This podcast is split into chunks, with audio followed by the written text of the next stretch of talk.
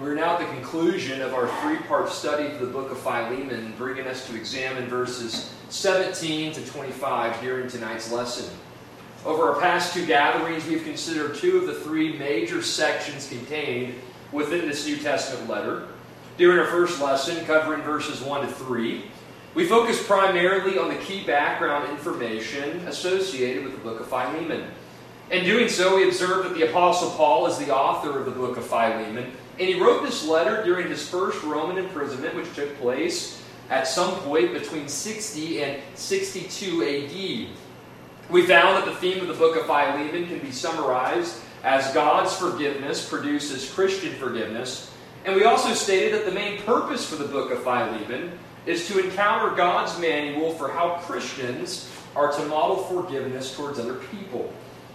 Furthermore, we also noted during our first lesson that the original recipients of this letter were Philemon, Apphia, Archippus, and the church that met in Philemon's house.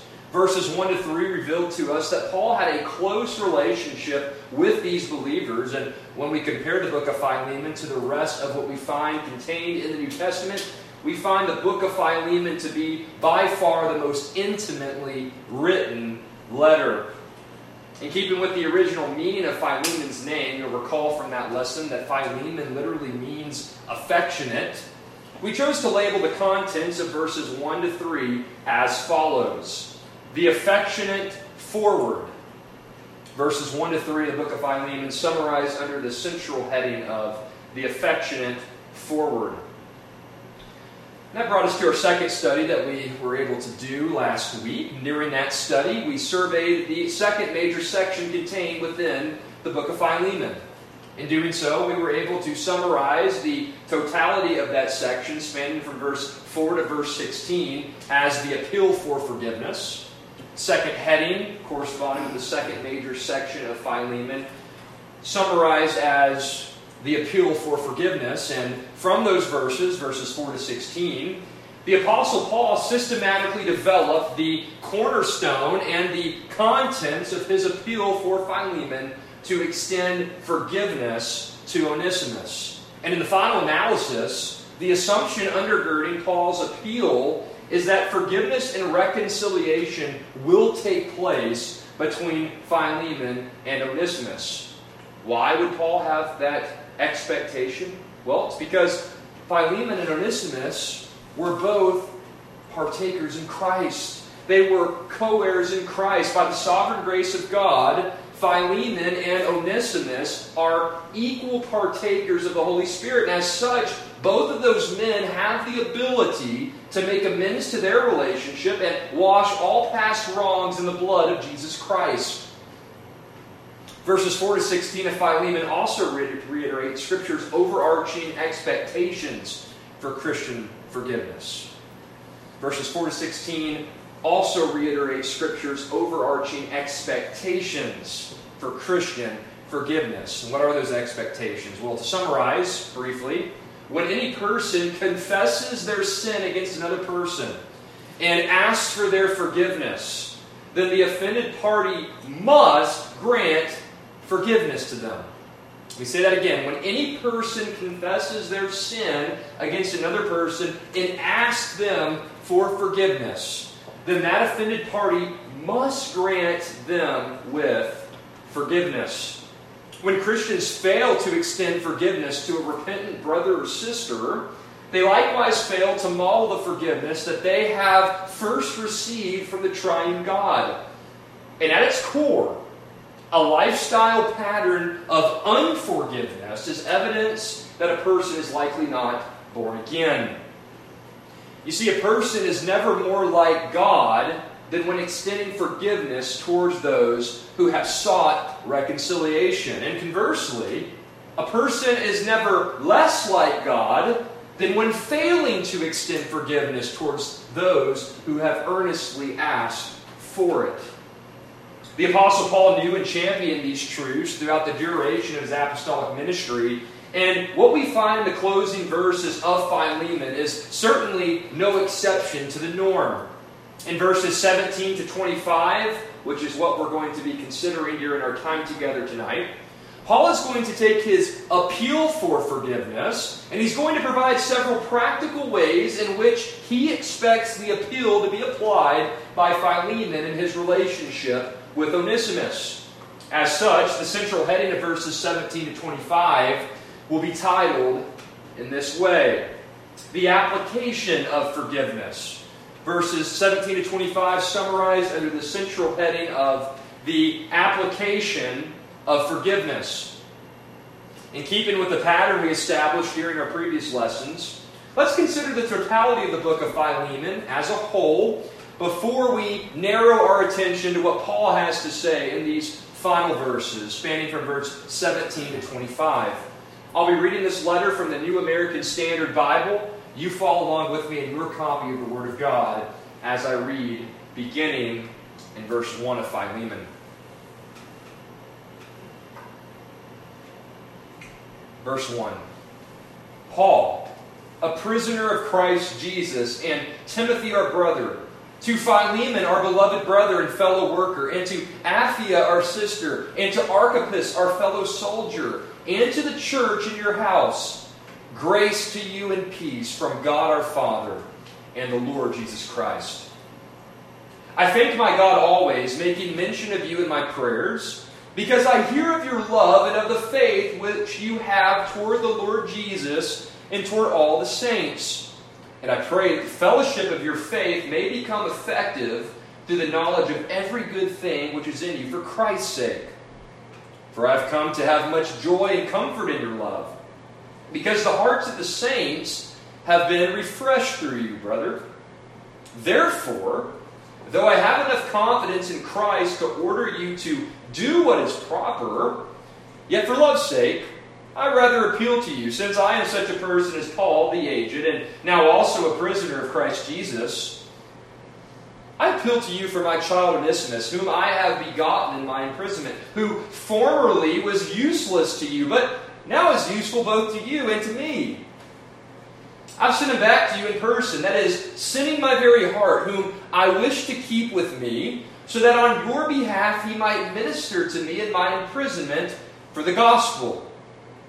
But without your consent, I did not want to do anything, so that your goodness would not be in effect by compulsion, but of your own free will.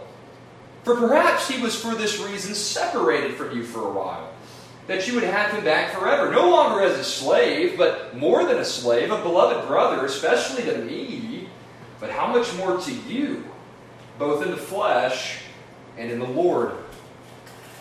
If then you regard me a partner, accept him as you would me. But if he has wronged you in any way or owes you anything, charge that to my account. I, Paul, am writing this with my own hand. I will repay it, not to mention to you that you owe to me even your own self as well. Yes, brother, let me benefit from you in the Lord. Refresh my heart in Christ. Having confidence in your obedience, I write to you, since I know that you will do even more than what I say. At the same time, also, prepare me a lodging, for I hope that through your prayers I will be given to you. Epaphras, my fellow prisoner in Christ Jesus, greets you, as do Mark, Aristarchus, Demas, Luke, my fellow workers. The grace of the Lord Jesus Christ be with your spirit. And this is the word of the living God. May He write its eternal truths upon our hearts this evening. Excluding the closing remarks found in verses 23 to 25, Paul uses this section of Philemon to provide three foundational elements of Christian forgiveness. Three foundational elements of Christian forgiveness as developed from verse 17 to verse 22 of Philemon. While it is true that these are not the only elements that Scripture conveys about Christian forgiveness, it is likewise true that Christian forgiveness will never be divorced from the three elements that Paul expounds in this passage. The first element of Christian forgiveness that we can extract from this portion of the letter is found in verse 17. As you'll notice in your handouts, I've summarized this particular element as Christian forgiveness requires reconciliation. First element of Christian forgiveness, found in verse 17, summarized as Christian forgiveness requires reconciliation. Notice verse 17 again with me in your Bibles. Paul writes this under the inspiration of the Holy Spirit. He says, If then, Philemon, you regard me a partner, accept Onesimus as you would me. Verse 17 is a transitional verse between Paul's appeal for Philemon to forgive Onesimus and Paul's explanation of how he expects Philemon to model forgiveness toward his estranged slave. The words partner and accept are the key words for accurately understanding what Paul is communicating at this point in his letter. The Greek word that Paul uses for partner is derived from the same root that we use to translate fellowship or community. During our exegesis of the next few verses, we're going to take some time to show why that's significant. But just here in the meantime, if we were to get to the heart of what Paul is saying, I think we could paraphrase verse 17 in this way. Remember, thinking about this idea of the word partner coming from the same root as fellowship or community. I think we could rightly get to the heart of what Paul is saying by paraphrasing it in maybe these ways. Philemon, if you regard me as a like minded brother, Philemon, if you regard me as a true partner in gospel ministry. Philemon, if you regard me as a fellow co worker and friend in the faith, then here is what I want you to do. Let me set the stage for how I want you to act in light of our koinonia, in light of our community, in light of our fellowship as brothers in Christ. Here's what I want you to do, Philemon. I want you to accept Onesimus as you would accept me. The Greek term that Paul uses for accept literally means to receive into one's home. It's a word that depicts an individual opening themselves up to another at the most intimate and personal level. Several commentators agree that there's likely at least two primary reasons for why Paul chose to use this word in verse 17 the Greek term used for accept. First reason, it's likely that Paul's use of the Greek term for accept is to signify Philemon's responsibility to welcome Onesimus into his local church. At the time this letter was written, Onesimus would be returning to Philemon not only as his slave, but also as his brother in Christ. As such, Philemon and all of the members of his local church would then be biblically obligated to welcome Onesimus into their community of faith. We're going to touch on that idea a little bit more here as we get into verses 20 to 22, so keep that thought in the back of your mind. But for now, I just want to point out that this instruction could only be obeyed if true reconciliation transpired between Philemon and Onesimus. There's no way that this instruction could be obeyed by either Philemon on the one hand and his church and Onesimus on the other hand if true reconciliation doesn't take place. Why do I say that? Well, very practically speaking, there would have been no possible way for Philemon and Onesimus to peacefully coexist in a home church setting without them experiencing an authentic transformation in their relationship. You see, engaging in biblical and heartfelt reconciliation, biblically informed reconciliation, that ultimately will produce a restored relationship. Put yourself in the shoes of these first century Christians. They meet in a home church. These people did life together. They knew each other at the most intimate and personal level. And Paul's saying, I want you to receive this slave that ran away from you back into your home. I want you to accept him as you would me. There's just no possible way that's going to happen if true reconciliation doesn't take place. They'll never be able to coexist with one another in the same roof. That brings us to the second likely reason for Paul's usage of the Greek term, accept. Second key reason that most commentators acknowledge for Paul using this particular term. It's very likely that Paul had used this term to emphasize his desire for Philemon to treat Onesimus with the same level of affection that he would display toward the Apostle Paul. Since Onesimus is born the fruit of repentance, and since Onesimus, uh, excuse me, and since Philemon is in the position to extend forgiveness to Onesimus, Paul is stressing the need for these men to resume their relationship without self imposed tension. Stated differently, Paul is telling Philemon that his treatment and interaction with Onesimus should reflect the same degree of warmth that he would show to the Apostle Paul. And the main takeaway from this observation is that Christian forgiveness does not leave a relationship cold and tense. Very important for us to take away from this second major point of observation. Christian forgiveness does not leave a relationship cold and tense.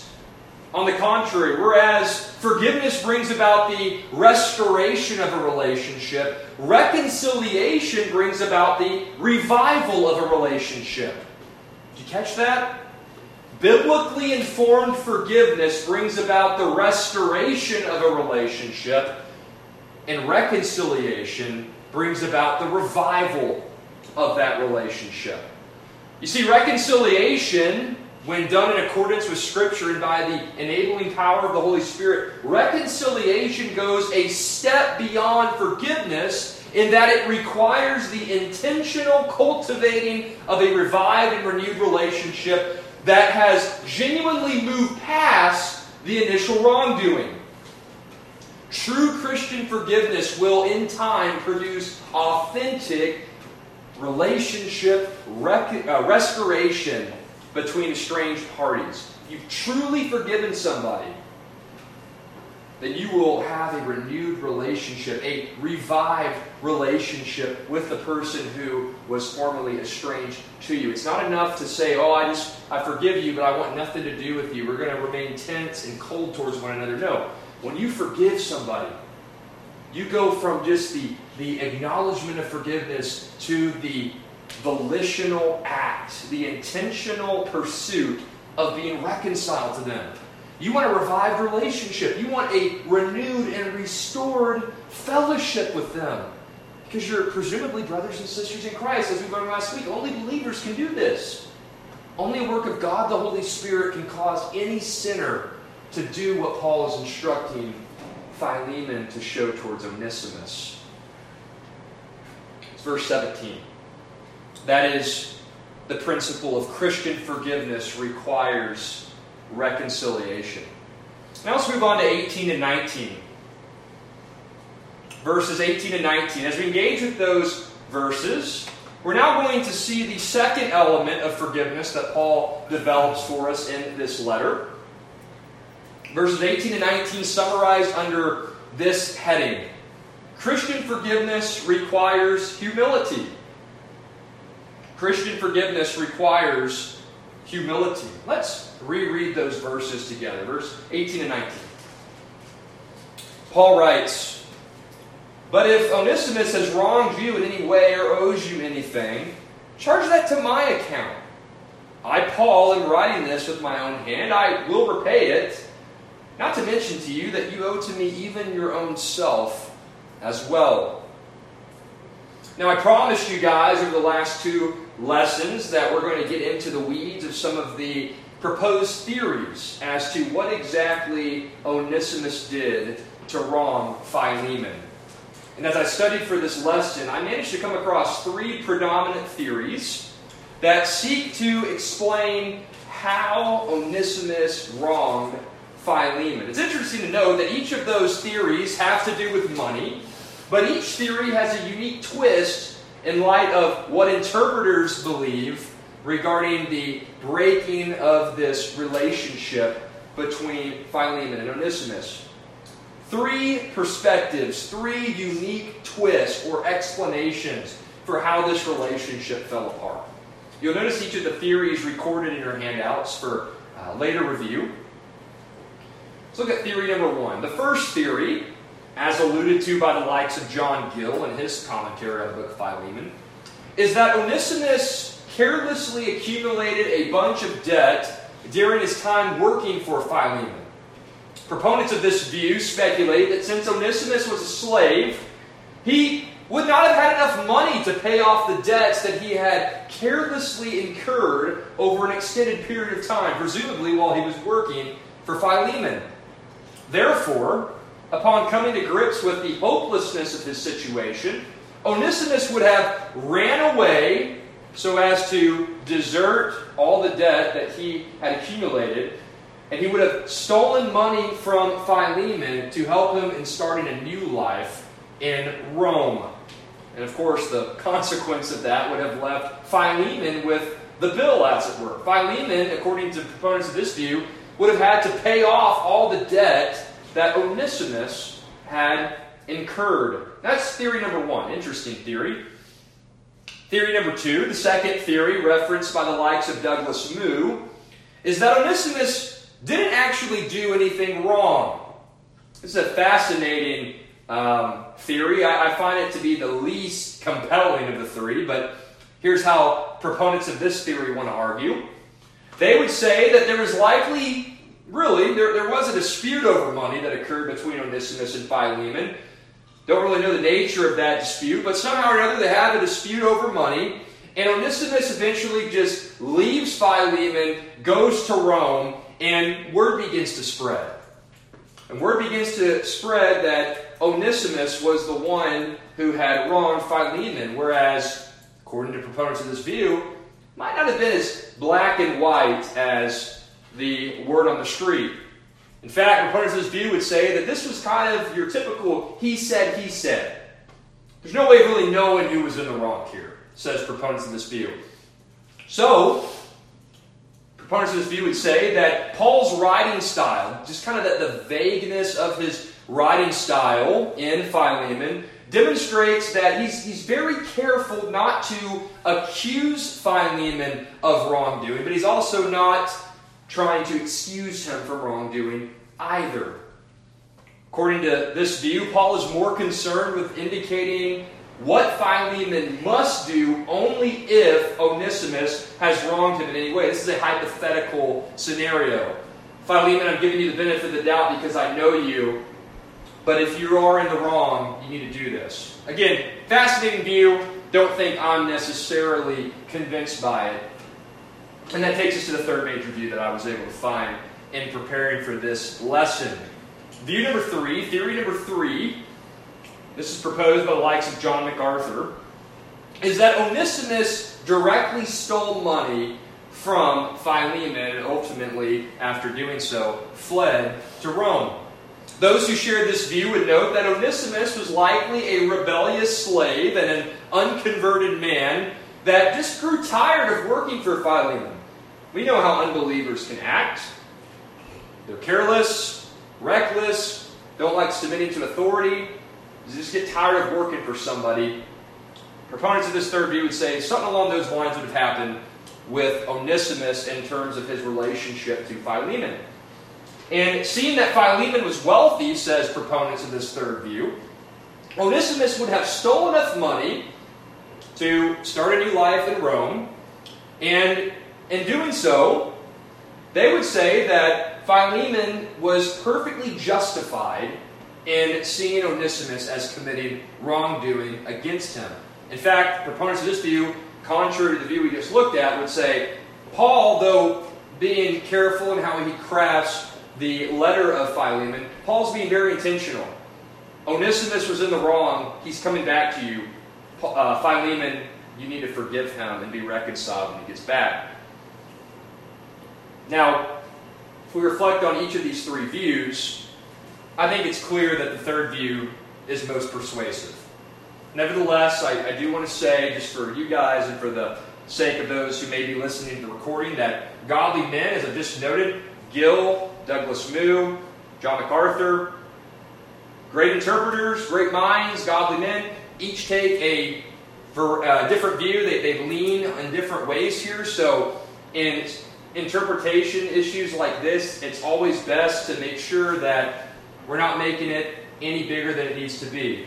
It's fascinating to speculate on, but nevertheless, don't need to make a mountain out of a molehill. Now, my conviction in continuing from our examination of these three views, my conviction is that Paul's reason for employing a generic description in verses 18 and 19, and really broadly up to this point in his letter regarding the transgression that was committed by Onesimus against Philemon, I believe that, that, that vagueness or generic description is to prevent readers from getting caught in the drama of how Onesimus sinned against Philemon. I think the omission of some details is intentional by Paul. He knows that in our sinful nature, we love drama. And we can get caught up in the mudslinging sometimes when two brothers or sisters are having a disagreement or a conflict. So, in light of that, I believe Paul wants to use these verses, verses 18 and 19 specifically, to devote maximal attention to the main principle he wants his initial readers and us by extension, those who would read this letter after Philemon and his church. There's a main principle he wants them to take away from this, regardless of the exact and precise details of the conflict. And here's the main principle I believe Paul wants us to consider. Notice how Paul lays it out for us at the end of verse 19. It's a parenthetical statement. He says, Not to mention, Philemon, that you owe to me even your own self as well. It's a very subtle but very intentional statement being made by Paul.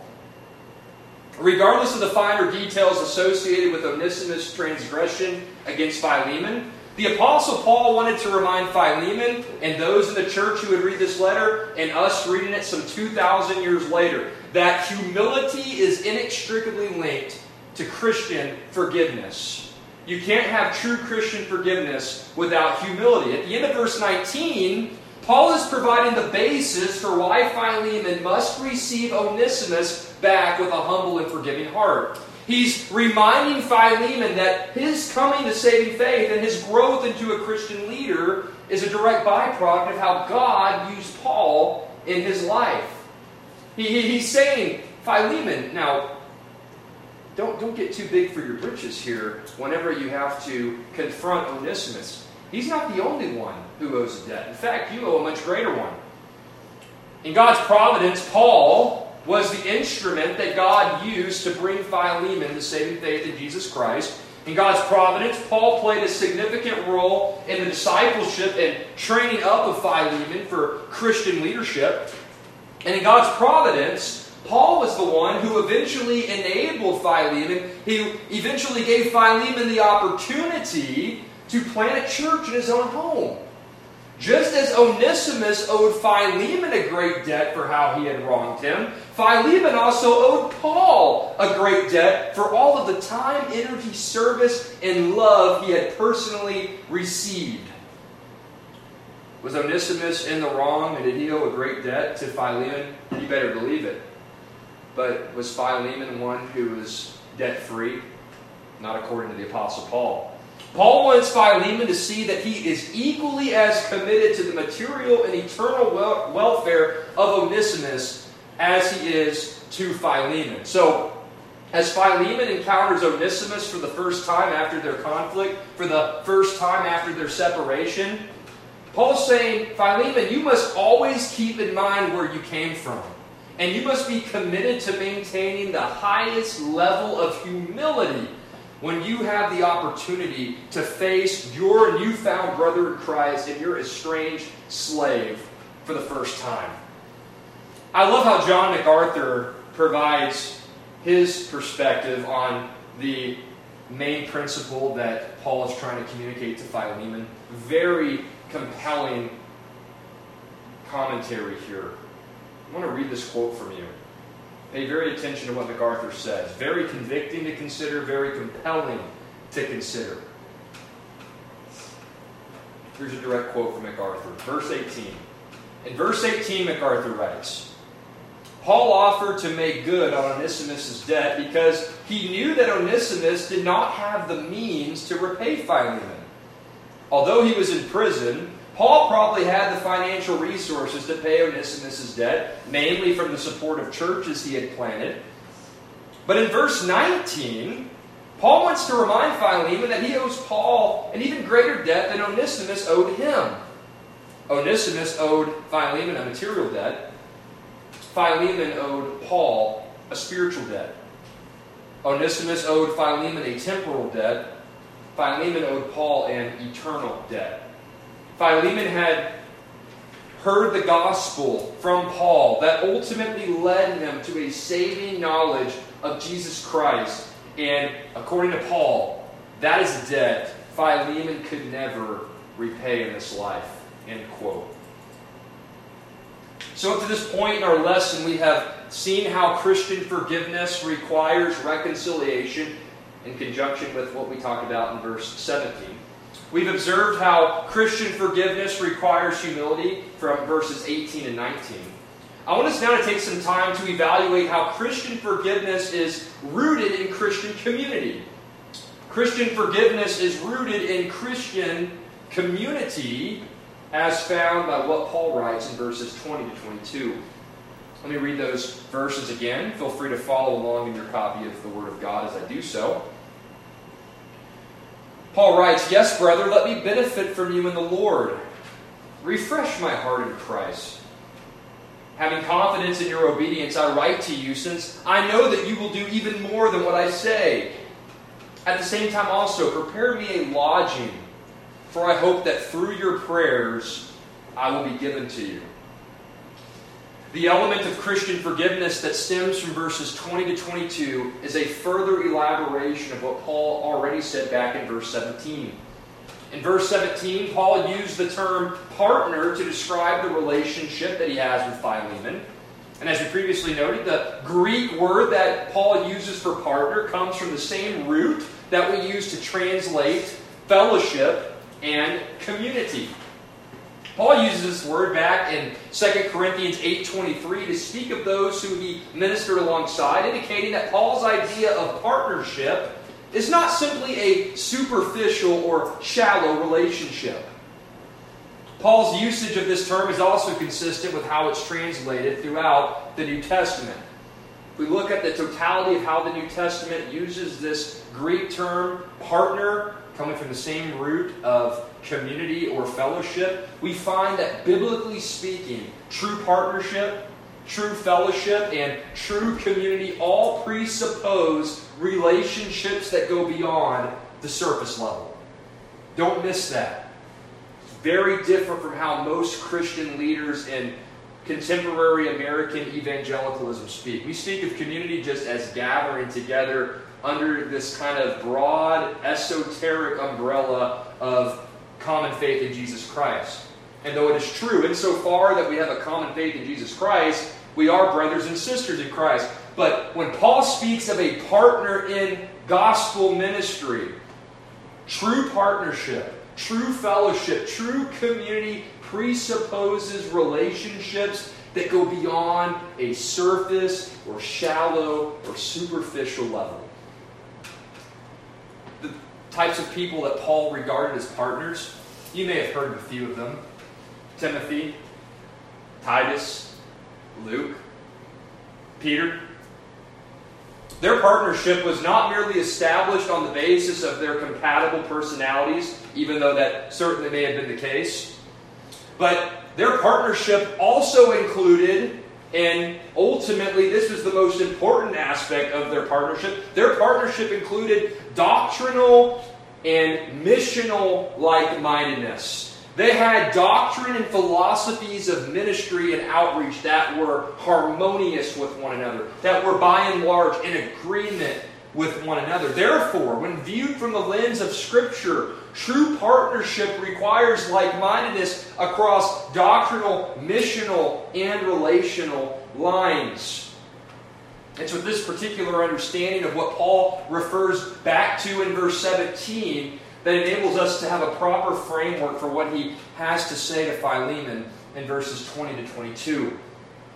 In verse 20, Paul prefaces his instruction about the interrelatedness between Christian forgiveness and community by expressing his desires in a very creative way. Paul was a master communicator.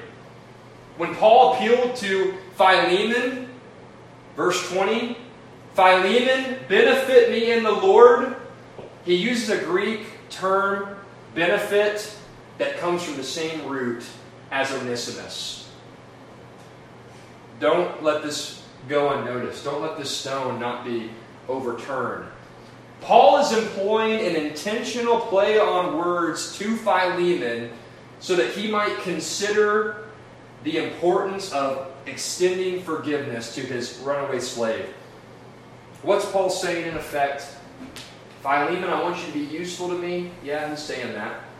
Philemon, I want you to be beneficial to me. Yeah, we can say that, but let me take it a step further for you in light of the word that. Philemon, I want you to be Onesimus to me. How's that for instruction coming from a close personal friend and former mentor in the faith?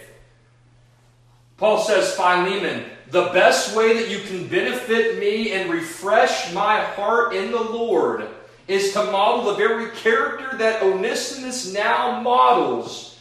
And how are you going to do that? You're going to model that character through forgiving him, through being reconciled to him. You see, the same slave that stole from Philemon and deserted him is now to be viewed as an example for how Philemon is to treat him as a brother in Christ. My friends, this is the transformative power of the gospel. And because Philemon and Onesimus were possessors of the Holy Spirit, and because they were co heirs in Jesus Christ, Paul could confidently hold to the expectation that true forgiveness and true reconciliation would occur between these two men. We spoke about that moments ago. There is a confidence, there is an expectation undergirding this letter that these men are going to be reconciled, they are going to be restored in their master slave relationship and even enter into a new relationship, one as brothers in Christ. And that's exactly what Paul says in verse 21. Philemon, I have confidence that you will not only obey what I have written to you, but because of the godly character I know that you possess, I have confidence that you're even going to exceed my loftiest expectations. Philemon, there is not a doubt in my mind that you will magnify the grace, mercy, and love of the triune God by modeling the very traits that I know you to model. You're going to forgive Onesimus. You are going to be reconciled to him because I know who you are. I've seen the work God's done in you and through you. I know that the Holy Spirit of God can facilitate and accomplish reconciliation through even the most estranged parties. This is going to happen. Wouldn't you love that to be said of you by Christ or by an apostle? To have that kind of confidence in your character through what he had seen in your life?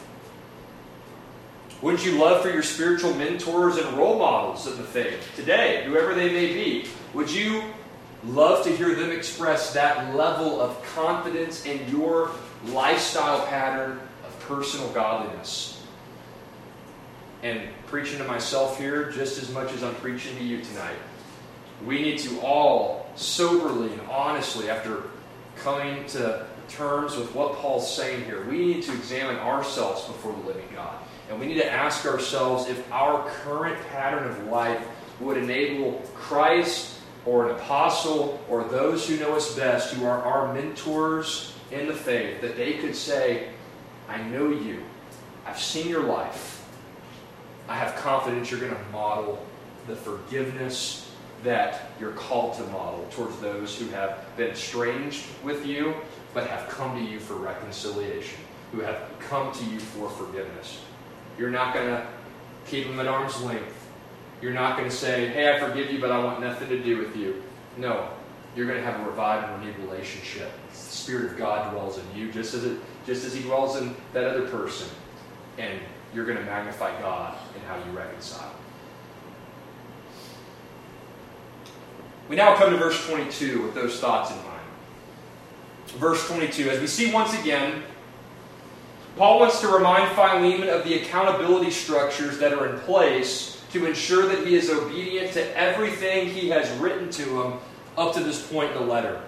So, Paul does certainly express confidence that God will allow Philemon to model the level of forgiveness and the, the kind of reconciliation that he's called to model, but Paul also wants to make sure that Philemon and his readers are aware that there's also some guardrails in place to make sure that my confidence is not ultimately in vain. In verse 22, you just make a note of this first.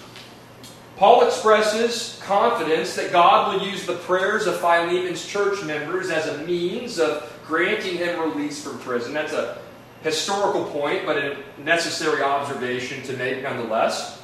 In light of what Paul writes in places like Philippians 2, verses 23 and 24, Paul clearly believed at this point in his Roman imprisonment, that first Roman imprisonment taking place between 60 and 62 AD, he believed he was going to get out of jail. He believed he was going to be able to return to the ministry God had entrusted to him outside of the confines of a Roman prison cell. It's in this context, Paul's expectation of getting out of jail, that we find the term that he uses for lodging very interesting. Notice that term lodging in verse 22. Prepare a lodging for me. The Greek term for lodging literally means guest room. What does that matter? What's the significance? Well, it's clear from this particular verse and this particular word that Paul, again, subtly reminding his dear friend Philemon that after he gets released from prison, Paul's going to come and have a little visit at his home. He's saying, Paul, go ahead and get my favorite guest room ready. Philemon, I want, I want the one in the corner over there because when I get out of this jail cell, I'm coming to visit and I'm going to get to see firsthand if my confidence was justified or in vain. Isn't that something to consider? Not only is Paul writing this in order to say, hey, church, who I know is going to read this along with Philemon, I'm excited to cut out of prison. I believe God's going to answer your prayers, and I'm going to get to enjoy sweet fellowship and reunion with you. But also, uh, Philemon, I have confidence in you, brother, but I also know the depths of human depravity, even in believers. I know the struggle it can be to forgive and to reconcile. So get my guest room ready. I'm coming for a little visit. In other words, the members of Philemon's church were not the only ones who were going to hold Philemon accountable to forgive Onesimus and obey what Paul has written up to this point in the letter. Philemon's going to have to face the Apostle Paul. And my friends, this is another important point of application that we need to take away as we consider the principle of Christian forgiveness being rooted in Christian community. You see, it's the spiritual duty and the biblical duty of the local church, especially those in leadership in the local church, to hold members and leaders accountable to obeying the Word of God.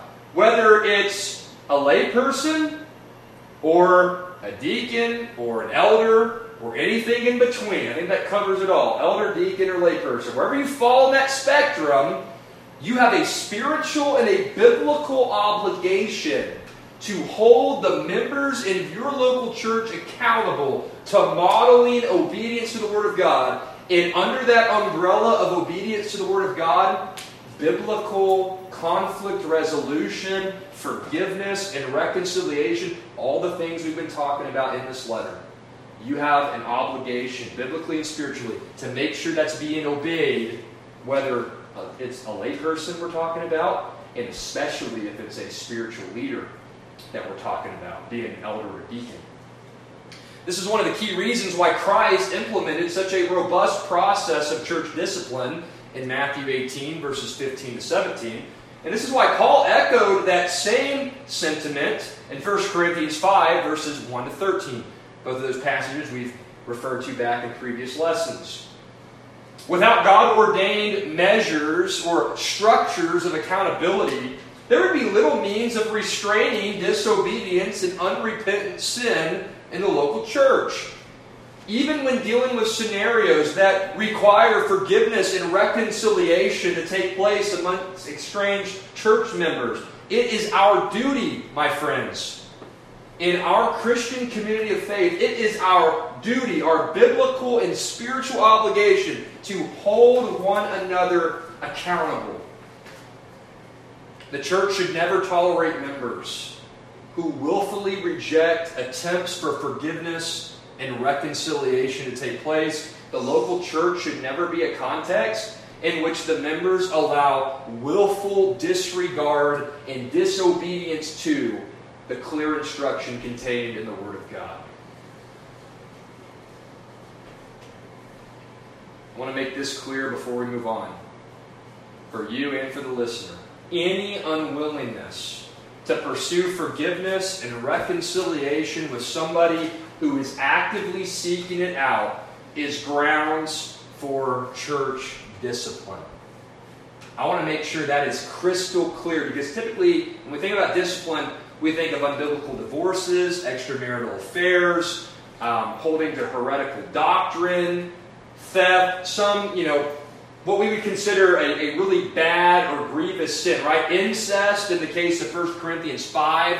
Things that are grotesque sins, right? I think, yeah, church discipline obviously pertains to that. Guys, even something as simple as being unwilling to receive a estranged brother or sister in Christ back into your good graces any unwillingness to be reconciled with somebody who's actively seeking reconciliation with you. Something even as quote unquote small as that, if they're not willing to follow that instruction, as we've been considering from God's Word, church discipline is what needs to happen. This is the teaching of Christ. This is the teaching of the Apostle Paul And you better believe that if Philemon would not have modeled the instruction that's given in this letter, church discipline would have been coming swiftly. We need to submit ourselves to this biblically rooted reality as we consider the book of Philemon in conjunction with the rest of sacred scripture. So we've now made our way through each of the three subheadings that have organized tonight's lesson. By way of review, again, verse 17 we saw how Christian forgiveness requires reconciliation. In verses 18 and 19, we observed how Christian forgiveness requires humility. In verses 20 to 22, we noted how Christian forgiveness is rooted in Christian community. As we prepare to transition into our time of group discussion, now I just want us to briefly survey each of the individuals that are listed at the end of the book of Philemon. If we're honest with ourselves, Anytime we see names in the Bible, we have a tendency to just kind of scoot on right by right? Well, we're not going to do that tonight. We're going to take some time to consider who these people were as revealed in Scripture. Let's start by rereading verses 23 to 25, and then we'll look at each of these people individually. Verse 23. Paul writes, Epaphras, my fellow prisoner in Christ Jesus, greets you, as do Mark Aristarchus, Demas, Luke, my fellow workers, and the grace of the Lord Jesus Christ be with your spirit. Now, it's interesting to note, just by way of cursory observation here, each of the five individuals that we find referenced here at the conclusion of this letter are also mentioned at the conclusion of Colossians, particularly in Colossians chapter 4, verses 10 to 14. As we noted during our first study of Philemon, Colossians and Philemon were likely written in close proximity to one another. Colossians would have been written first since Onesimus is mentioned in Colossians, and Philemon is Onesimus taking this letter back to Philemon. But nevertheless, you have a close proximity of these two letters being written. It's also proof that at the time this letter was written, don't miss this, very important observation in terms of our practical day to day life as Christians. At the time Paul wrote Colossians and Philemon residing in Roman imprisonment, he had several men, several godly brothers who were intentional in encouraging him during his time behind bars, as it were. And we need to do the same thing. Whether we have a brother and sister in Christ who gets thrown in prison for faithfulness to the gospel, or say a brother and sister in Christ who lost a loved one, or gets a hard health diagnosis, or loses a job, or whatever the trial or hardship may be, we as the church need to do our due diligence to surround those who are going through difficulties We need to be those who encourage those going through trials and hardships, just as these faithful men did with Paul. These men were of doctrinal, missional, and relational like mindedness with Paul. They loved him dearly, and he loved them enough to mention them here in this letter. So let's go through these now, one by one. Who were these people? Who were these five men that Paul references by way of conclusion? Well, the first individual that Paul mentions is Epaphras. Epaphras. Paul describes Epaphras as a fellow prisoner in Christ Jesus, which could either be referring to the fact that Epaphras was also in jail with Paul when he wrote this letter, or it just could be the fact that, spiritually speaking, Epaphras was spiritually captured by Christ to do his will. He was his joyful prisoner, as it were, and we all are prisoners of the Lord. We are captive to a good master, Lord, and Savior from the moment we come to saving faith and on to eternity future. That's Epaphras. We know from Colossians 4 12 to 13 that Epaphras was also a man devoted to prayer and he had a shepherd's heart for the spiritual well being of God's people. Some speculate that he may have even been a deacon or one of the leaders in the Colossian church. So Epaphras here, clearly a godly man and somebody that Paul loved dearly. Second individual mentioned here at the conclusion of Philemon is Mark.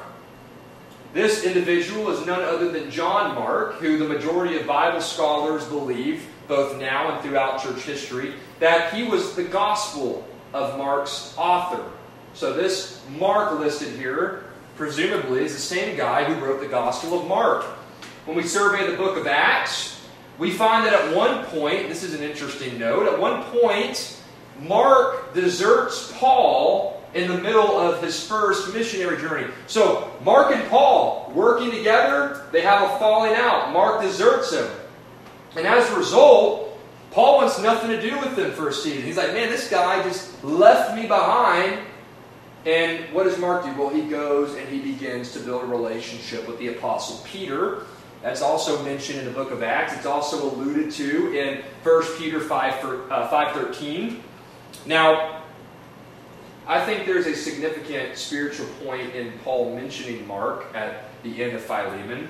Think about this. The fact that Mark is being mentioned now, you have the, you have the deserting or the falling away of Mark in his relationship with Paul in the book of Acts causes him to go and be mentored and discipled by the Apostle Peter. And then some years later, Paul writes Philemon. And Paul mentions Mark, which indicates that at some point between Mark abandoning him and coming under the tutelage of Peter, that Paul and Mark were reconciled. Now, why is that matter? Why is that significant? It means that Paul had to put into practice exactly what he instructed Philemon to do in this letter. Paul is saying, in effect, Philemon, you, you've heard about what happened with me and Mark. We had an estranged relationship at one point, but now We've been reconciled. We're brothers in Christ. That transgression has been washed in the blood of our Lord and Savior.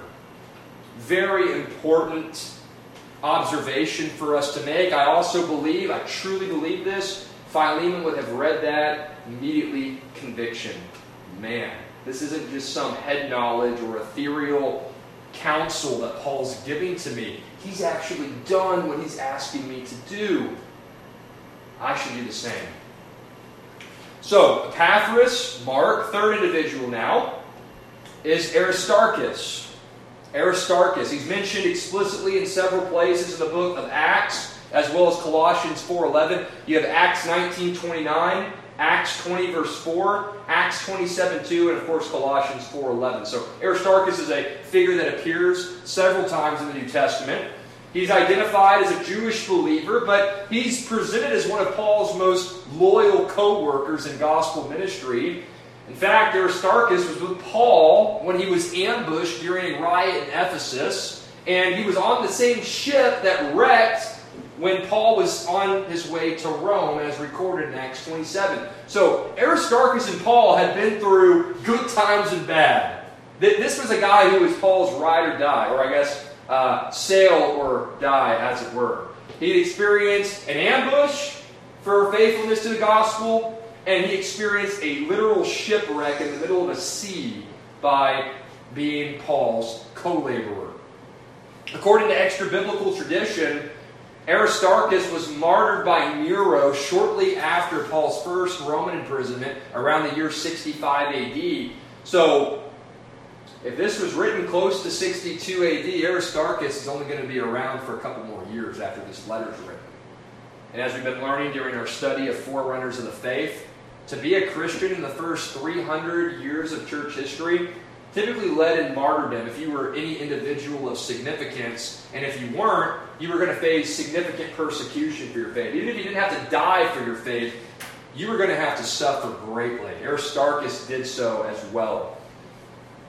And that takes us now to individual number four. Individual number four is a man named Demas. There's been no shortage of spilled ink about this figure. We only see reference to Demas in the New Testament here, Colossians 4.14 and 2 Timothy 4.10. It's in 2 Timothy 4.10 we find a sobering and really frightening passage for us to consider. In 2 Timothy 4.10 we find Demas, Paul, his last letter ever wrote. He says, Demas, having loved the world, deserted me for Thessalonica. Now, a lot of people believe that Demas just, um, you know, he, he had some, some difficulties at that point in, in, in, facing the fact that Paul's about to be put to death. So he, he went to Thessalonica and, and he just kind of wanted to take a break from the ministry. That's a view that's out there. I personally don't find that view persuasive. Anytime the New Testament uses or alludes to love for the world, it tends to indicate the manifestation of unbelief. Personally, in keeping with men like John MacArthur, I believe that Demas renounced his profession of faith and abandoned the ministry not just for a season, but he entirely forsook his ministry to pursue a life of sin and pleasure. Paul's about to be executed. He had a close relationship with Paul. You better believe Demas and anybody that had a close relationship with Paul would have had to pay a price. Second Timothy probably was written only about four, or five, maybe six years after the book of Philemon. Demas, very well, although it's possible that he just kind of had a, a season of backsliding, I think it's more likely that he fell away eventually. Think about how stunning this is to consider. You have a man who co labored with the Apostle Paul. He saw firsthand all of the miracles that the apostles performed. He witnessed the divine authority that the apostles carried with them. He had so much exposure to truth. He sat under the greatest teaching in the history of Christianity. And yet, assuming that MacArthur and others are accurate, and I believe it to be true based on the internal usage of the phrase loving the world. If this is an accurate interpretation, Demas turned his back on everything. It wasn't enough. He went to pursue the lust of the flesh, the lust of the eyes, and the pride of life. And if that's true, that's the correct interpretation, which I believe that it is personally. Demas is a frightening reminder that, guys, ladies, listener, you can serve in the highest level of spiritual leadership in the local church. You can see incredible results in your ministry. You can have close friendships with the greatest teachers, preachers, and leaders in the church in your generation. You can do all the right things externally, and even so, in the final analysis, those actions are altogether futile if they do not proceed from a heart that truly loves God and truly desires to glorify Him. As the Apostle John says in 1 John 2.19, those who go out from us were never of us to begin with. You can play the Christian game for a very, very long time if you simply make it all about externals. Simply make it all about doing the right thing. But in due course, if you've not truly trusted in Jesus Christ, if you have not been born again at some point, you will either burn out or you will be exposed for a, hip, a hypocritical expression of faith. That's what we find here in the case of Demas. That takes us to the fifth and final man, uh, a little bit more of a positive note here uh, in regards to the men who are listed. Fifth and final man, reference at the end of Philemon. I think you guys all may have heard of him before. It's a man by the name of Luke. Luke, the author of the Gospel of Luke, the author of the book of Acts, and at least I'm persuaded the author of the book of Hebrews, but that's a different conversation for a different time. Um, Luke was a Gentile doctor. He's also known for being a very meticulous historian. He loved to track the historical and archaeological facts and evidences of his day. We know from the book of Acts that Luke was Paul's main traveling companion, and he was one of his closest friends. In fact, based on the testimony of 2 Timothy 4.11, it was Luke and Luke alone who was with Paul in the weeks leading up to his execution. Luke was a godly man used mightily by God to accompany Paul, just like these other men, even Demas up to this point, used by God to accompany Paul um, and to encourage him in the first Roman imprisonment. So we've looked at Epaphras, Mark, Aristarchus, Demas, and Luke. And you had better believe that in sending their greeting, when Paul says, hey, these men want to greet you, these men knew Philemon, and they stood in lockstep agreement with Paul that Philemon was to grant forgiveness and reconciliation to Onesimus when he returned to him with this letter. Christian forgiveness is rooted in Christian community. May we never forget that. And lastly, in a fitting Pauline conclusion, verse 25. Notice how the letter concludes with Paul's prayer for Philemon, his family, and those who were members of his local church. Listen, verse 25, Paul says, So simple and so sweet. The grace of the Lord Jesus Christ be with your spirit. As MacArthur notes in his commentary on the book of Philemon, quote, Paul realizes that what he asks of Philemon in this letter is not possible in the flesh because the flesh seeks vengeance. Although Philemon could not forgive Onesimus in his own strength, he certainly could do so through the grace of the Lord Jesus Christ working with his Spirit. So, Paul's closing prayer in the book of Philemon is that Philemon himself would show the same grace to Onesimus that Christ had first showed to him. End quote. And may that likewise be our prayer as we face divinely appointed opportunities to extend forgiveness to those who have wronged us and have eagerly sought out our forgiveness as well. May we be those who seek forgiveness towards those who have wronged us, and when others come to us asking for forgiveness, may we receive them back, accepting them as it were, as we would receive Paul. May we show the same grace to others that Christ has first shown to us.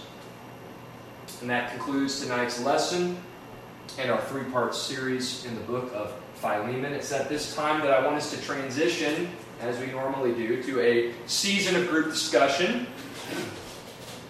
Time of group discussion based on what we've talked about tonight. You'll notice on the back of page two, we do have some discussion questions that I want us to review and and delve into a little bit as a group. So I'll read question one to kick us off, and then I would love to hear your feedback.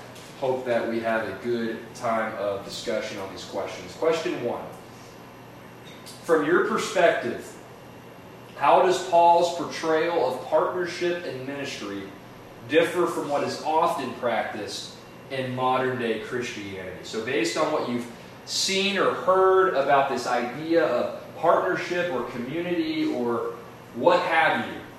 How is kind of the 21st century so called Western Christianized version of that reality different, or how does it tend to be different than how Paul views it based on what we found here in Philemon.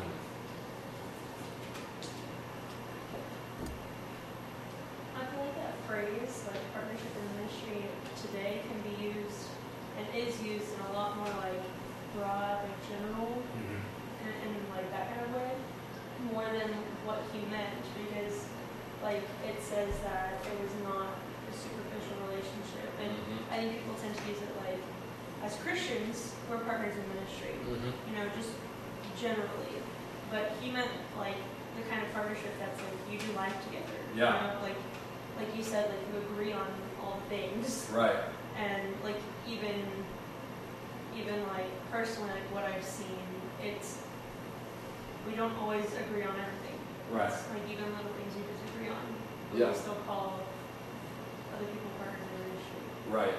I think that partnership, biblically speaking, it goes beyond common salvation. It starts there, does go beyond it to a certain extent. Um, there's a difference between, like, for example, I'll make this very practical. You can have a crusade, like a Billy Graham type style crusade, and partner with Pentecostals, Methodists, Lutherans, Presbyterians, Baptists, and Anglicans, and every you know conceivable denomination out there that's Protestant, right? Okay, we, we all acknowledge, insofar that we believe the true gospel, that sinners are only saved through faith in Jesus Christ alone. If you believe that, yeah, we're, we're co heirs in Christ, we're brothers and sisters in Christ. We can even do really mass level evangelistic um, outreaches and, and ministries. But when you really start getting into the bolts of local church ministry, discipleship, uh, things that are going to require close quarter, intimate type of, of, of doing life together in the in the act of doing ministry and in the, just the, day-to-day living. If there's not a, a, a again a basic level, a, a shared basic set of doctrinal convictions, you're going to have problems. Now, for some people, there's different levels of tolerance between, you know, what, what can I tolerate uh, in terms of having some disagreements on non essential matters. Because if you have disagreements on essential matters, that's the difference between Christianity and non Christianity, right? But we're talking about secondary level issues. Like some people are going to be a little bit less bothered by somebody who believes in the gift of, you know, the, the continuation of the gift of tongues, or the continuation of the gift of healing, or the continuation of the gift of prophecy in the sense of a foretelling, like telling the future. Some people are going to be more bothered by that. Some people are going to be less bothered by that. Okay? give you a perfect example. John MacArthur is going to be really bothered by people today who believe in the continuation of prophecy, tongues, and healing, right? Um, but a guy like Mark Dever, who, who doesn't believe in the continuation of those gifts, he has no problem co laboring with those who do. So there is some differences there um, in terms of some people have a different ability to tolerate differences than other people do. But when you do regard this idea of partnership and ministry that Paul in the New Testament is talking about, it starts with the gospel, but it's, it's more than the gospel.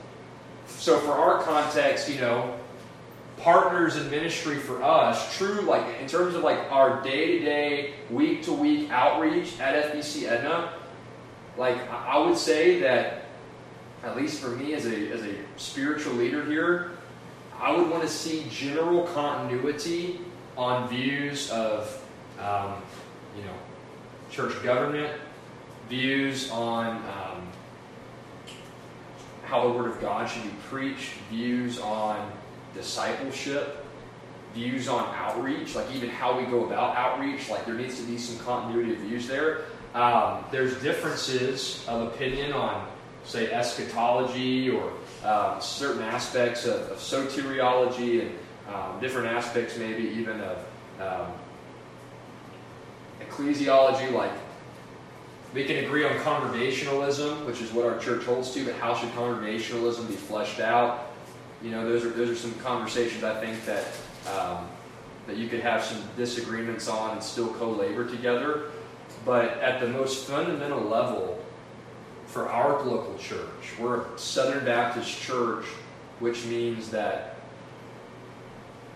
more or less, if we're going to do real life on life, intimate um, outreach and discipleship, and um, or like conferences and things like that, we're probably going to want to see people who who are holding to doctrine and holding to ministry philosophies that are consistent with a, a Baptistic view on, on those things. So, um, very good thoughts there, Hannah.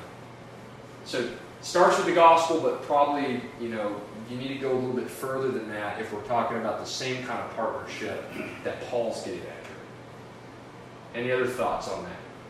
This idea of how modern day Western Christianity views of, of partnership or community differs from what Paul's talking about. Because today, in some organizations, partnership, it's just, hey, you know, we, we, both, we both say we love Jesus, and, and that's good enough.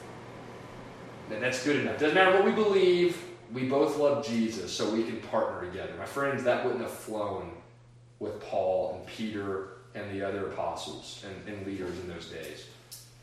There was more. There was more to it than well, you know, we, we disagree on on the identity of Jesus, and we disagree on even the means of salvation, the doctrine of justification. We disagree on that, but we can still partner together. You know, it's, it's just something that that's something that would not have resonated with those men. Not saying you got to agree on every jot and tittle of doctrine either, but I am saying there needs to be a, a pretty substantive amount of, of commonality in terms of what doctrine you're holding to.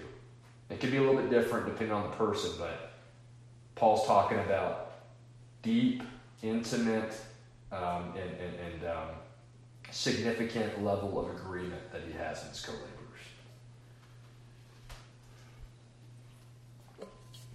Anything else, guys? Any responses? Okay, number two. This should be a very straightforward, but I think it's an important question for us to consider. Why do you think it takes humility to extend forgiveness to other people? We have to understand that we we're not perfect either. We have to understand that um, that we have been forgiven before. Yeah. Right?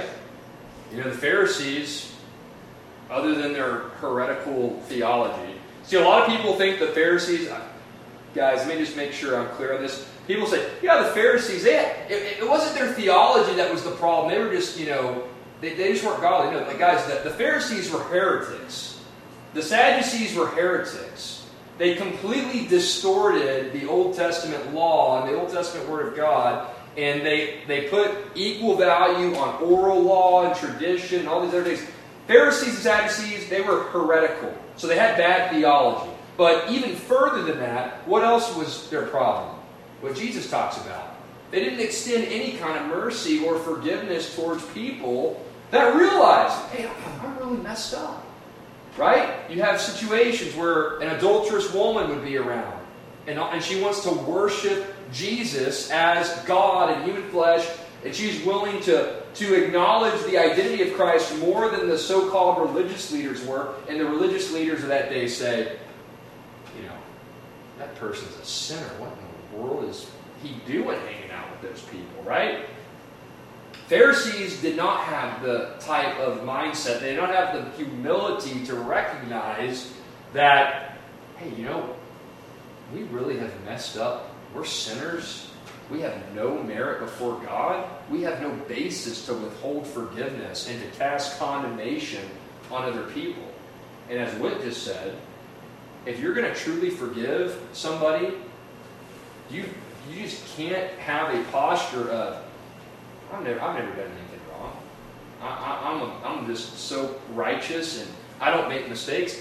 To truly be in a position intellectually and spiritually to forgive somebody, you got to first recognize your own need for forgiveness. This is why believers, as we talked about in previous lessons, only true believers can model the type of forgiveness that God holds us to uh, holds us accountable to in His Word. Because to forgive, as God calls us to do, presupposes that you've received God's forgiveness, meaning you're a believer, and in doing so, it presupposes that you have a right view of your own need for forgiveness.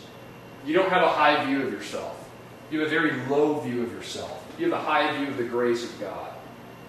So, Whit, very good. How does the world today view situations where people have offended you or wronged you? What do they say? They say, forgive them, be reconciled, move forward in, in a positive and a revived and renewed relationship. No, they say, don't get mad, get even. One up them, right? I'll show you. That's the way the world tells us to interact with those who've wronged us. And what is the root cause of that mindset? It's pride, right? So the Word of God says you've got to be humble to forgive other people. You've got to first humble yourself, receive God's forgiveness for yourself, and then be in a position where you can extend that same forgiveness to other people. But the world, on the other hand, says, "Oh no, no, no, no, no! If I'm going to get wrong, I'm going to get, I'm going to get even, and maybe I'm going to get even more than even this person." They're not getting my forgiveness. Oh yeah, I might give them kind of a cursory. Oh yeah, yeah, I forgive you. I, I, I forgive you, and yeah, yeah, yeah, I'll say that, but really, I'm, I'm going to I'm going to get even with this guy or this girl. It's the way the world works. So, as Christians, we need to constantly saturate our minds with the gospel of God's free grace and forgiveness that He offers to us, needy and perishing sinners as we are. And when we saturate our minds with those truths, we're going to be in a position, intellectually and emotionally, to be quick and willing to forgive and reconcile those who wrong us. So, no matter if people transgress you, offend you, enter into an estranged relationship with you, at some point in your life, as I'm sure you all know from personal experience, somebody's going to offend you. Somebody's going to wrong you. Somebody's going to transgress you. It's going to happen. It's not a matter of if, but when.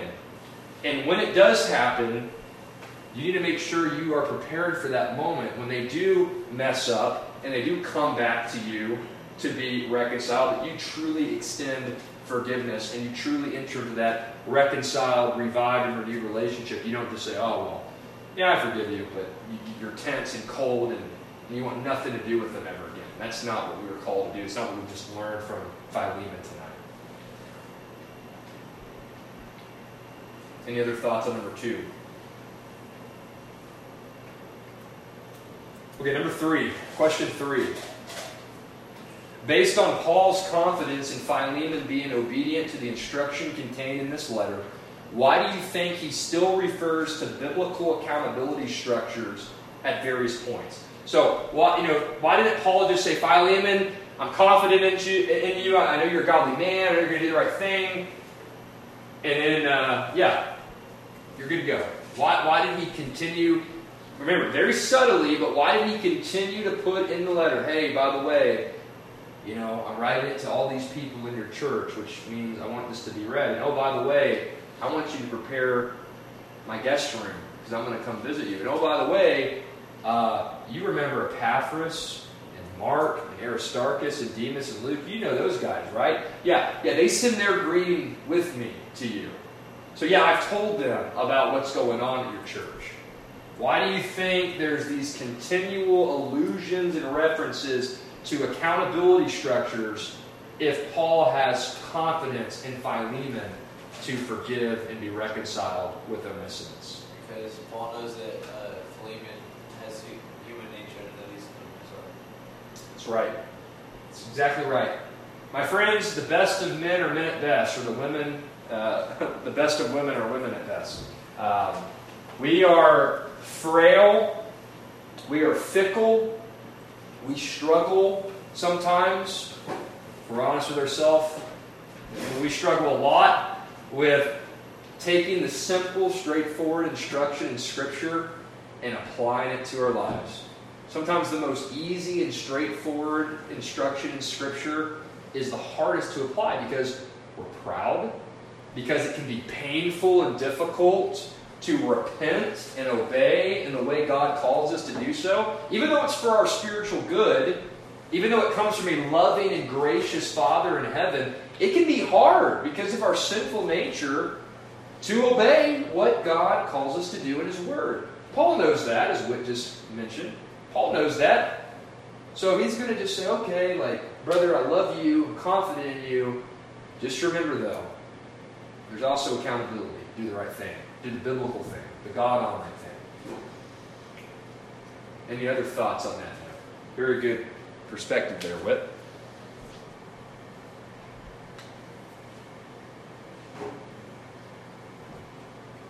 Okay.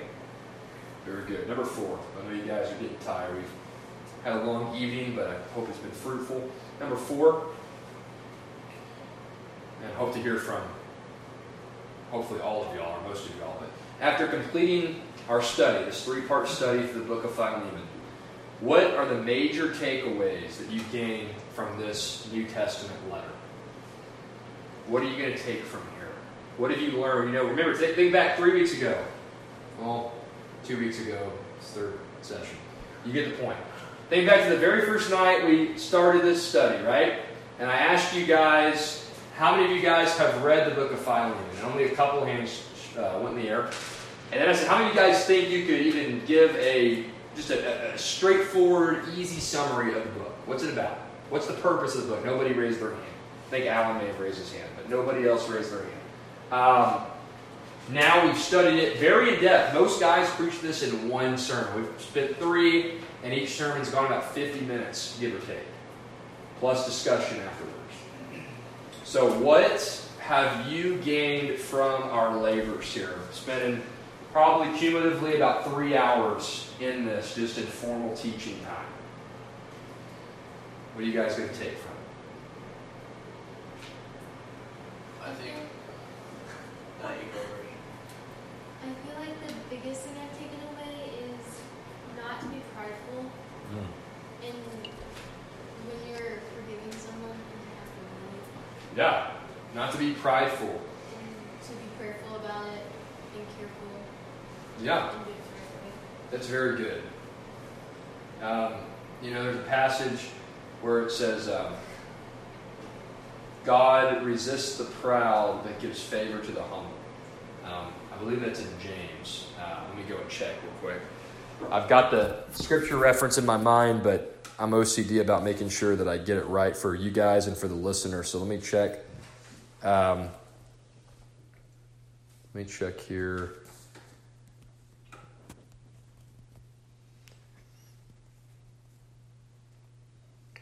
Yep, James 4 6. God is opposed to the proud, but gives grace to the humble. And this is cited also in Psalm 138 6 and Proverbs 334. So he's quoting from the Old Testament there. And when we think about pride versus humility, think about God. He's all powerful, He's all wise, He's sovereign, He's Lord of all, right? Do you really want Him opposed to you? Who in their right mind would, right? Well, if you're proud as a habitual pattern of your life, that immovable, eternal, all powerful, and infinite being is going to oppose you. And if you're his children, he's going to discipline you or he's going to proactively humble you. That right there should cause us to take a step back and say, Whoa, I better humble myself. I better keep myself humble. Guys, you're going to struggle with pride every day of your life because it's natural for sinners to be proud beings. Pride is the root of all sin. So, it's not a matter of if you're going to struggle with pride, it's when and to what degree. But here's the key when you recognize pride creeping up in your life, preaching to myself here too, when you recognize pride rearing its ugly head, go to the gospel. Because it's at the cross where all pride is washed away in the blood of Christ. When you think about what Jesus had to do for proud people like you and me, and that while we were yet sinners, He died for us, that crushes pride. Crushes it all the way to power. Very good, Ellie. I appreciate you sharing that. The need to be humble is so important, especially when dealing with forgiveness and reconciliation. if I could say it like this, just really quickly, proud people are unforgiving people. If you don't, if you do not forgive and reconcile those who have sought it out with you, you are a proud person. No matter any claims to the contrary, you are a proud person. And that's not duty, that's the Word of God saying that. It's not my opinion, that's God's opinion. Any other takeaways? So, pride, good, Joe. Um, it's giving me a better picture of what it's supposed to look like as a relationship with brothers and sisters in Christ. You don't just say hi to each other whenever you see each other in church. Your lives are supposed to be intertwined, and you do life together because that's what it is to be part of the family. Amen.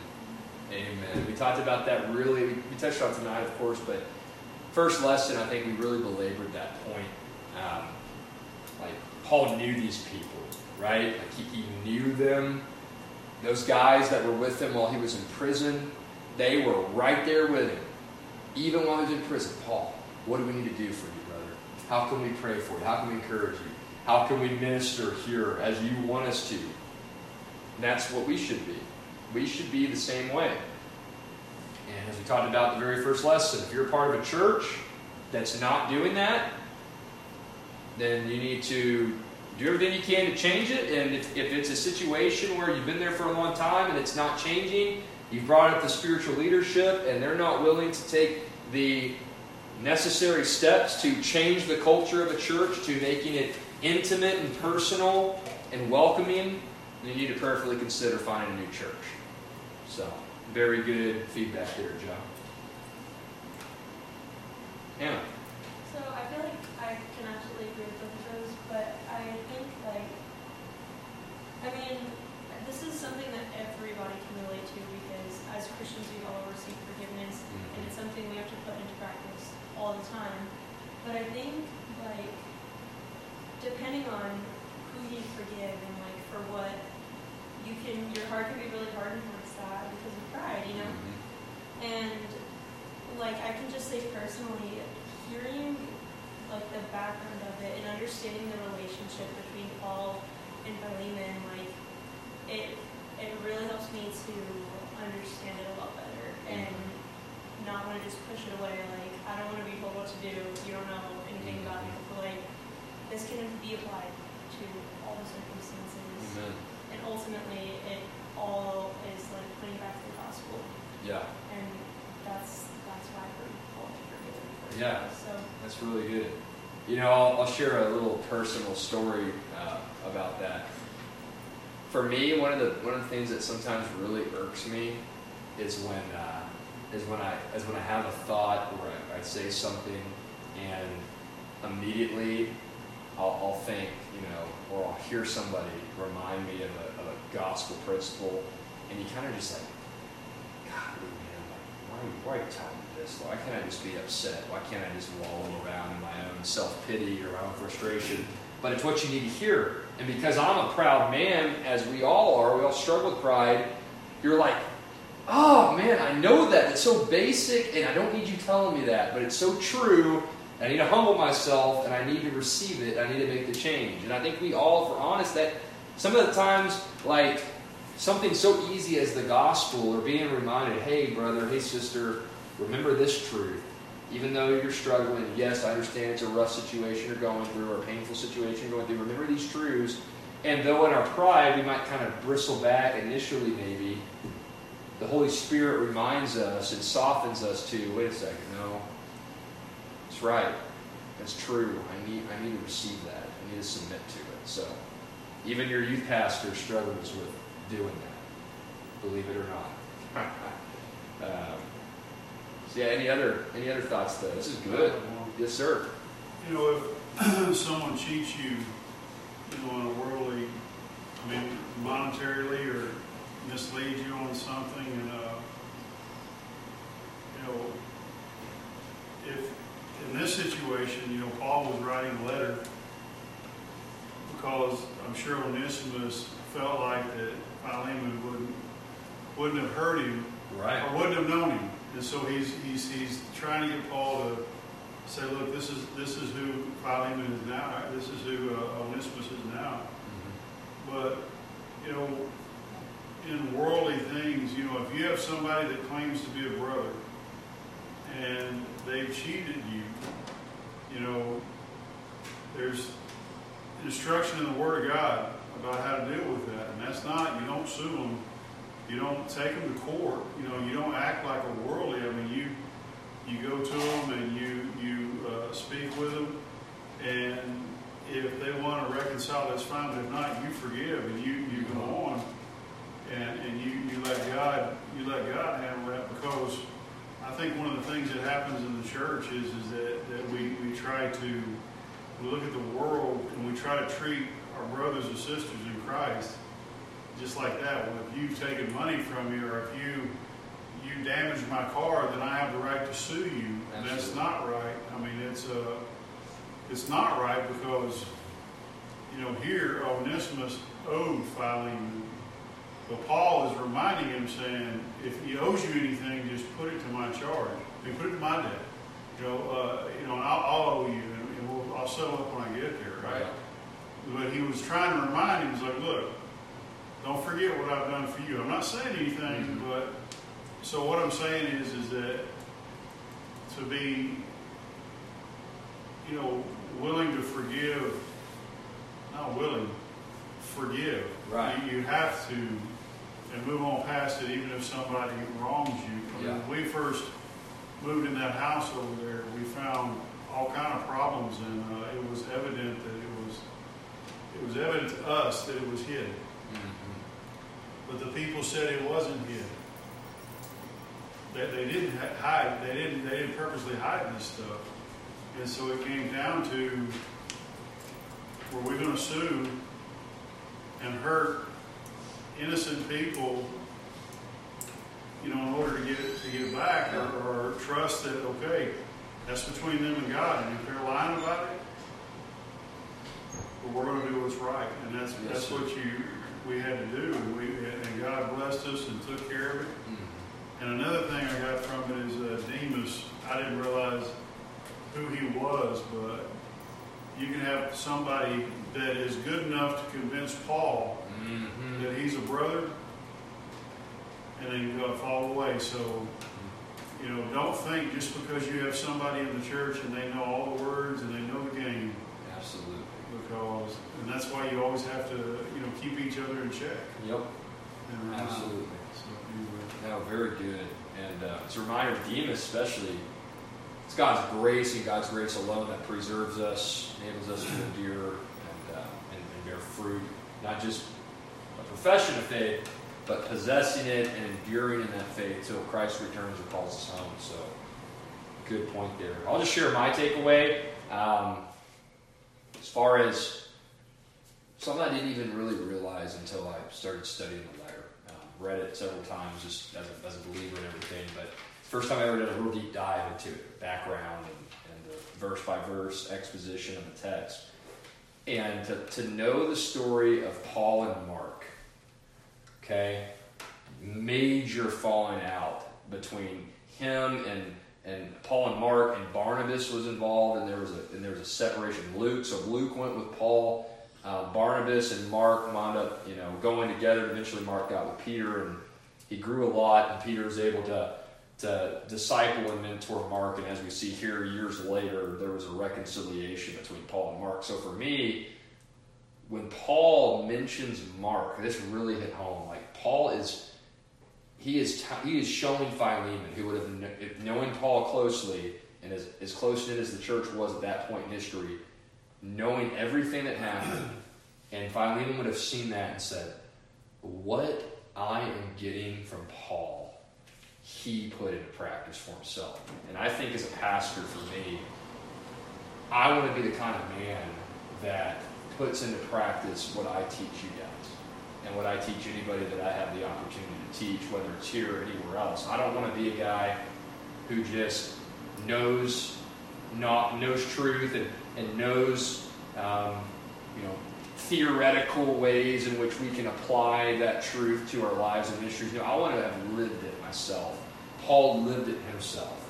And same goes for y'all. As y'all grow in your knowledge, as y'all grow in your familiarity of Scripture, Be somebody who has lived it out in your life. Don't just be somebody who can who can give it out to somebody verbally. I mean, certainly we need to be able to do that. We need to be able to understand the word and we need to be able to instruct people on how it should apply in our lives.